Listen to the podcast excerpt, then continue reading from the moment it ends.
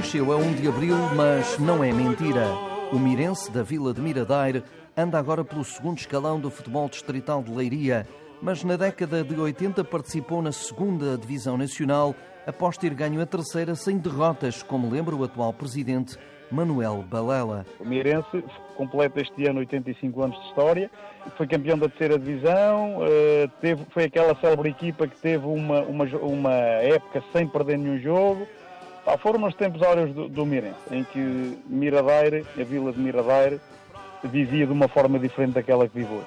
88-89 foi a época de sonho com uma equipa que ficou conhecida mais tarde por Armada Invencível e que já trabalhava como se fosse profissional. Treinava, tinha os comportamentos de uma equipa hoje normal de, de, de, de campeonatos profissionais. O que é um facto é que eh, na altura eh, tinha um estádio, que ainda hoje é o nosso estádio, eh, que para a altura era um estádio bastante evoluído, com um túnel, com acesso a um relevado excepcional, só que as coisas foram, foram, foram alterando e foram mudando, eh, como, como mudou a sociedade, mudaram as empresas e mudou, mudou a vida em geral de toda a gente. Foram vários os jogadores que passaram pela história do Mirense e que jogaram na primeira divisão.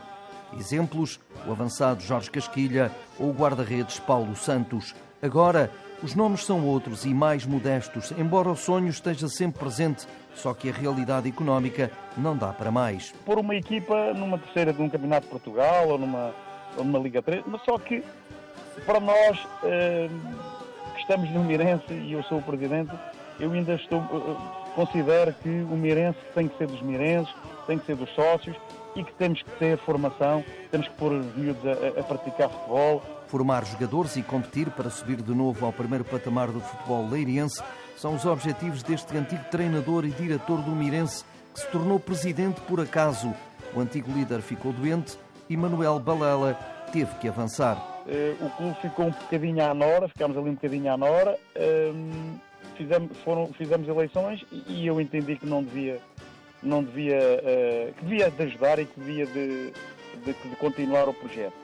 Para já mudou o relevado natural para um sintético, uma vez que o estádio não é municipal. Este ano já colocámos um sintético no nosso relevado, ou seja, tínhamos um relevado já bastante antigo, eh, com algumas debilidades, e um relevado... Eh, o Mirense não é um clube camarário, ou seja, tudo aquilo que temos no Mirense é do Mirense, é dos sócios e é das pessoas que gostam do Mirense.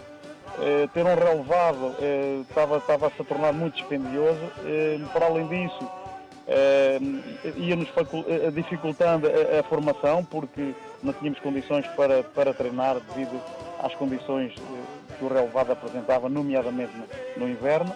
As despesas assim são menores, até porque os apoios não são como outrora, até das famosas grutas que tornaram imortal a vila de Miradeiro. É óbvio que quando o Mirense estava na, na, no auge, nos anos 80, 80, 90, e eu acredito e sei que as, as grutas um, que participavam com, com, com valores diferentes daqueles que participam hoje. Mas posso lhe dizer, continua, continua-nos a ajudar dentro das suas possibilidades. Uh, continuam, uh, uh, sempre que lhe batemos à porta, estão sempre disponíveis. Consideradas uma das sete maravilhas de Portugal, as Grutas de Miradeiro continuam a ajudar o Mirense, clube que quer voltar a sair da toca do futebol distrital para voltar aos nacionais.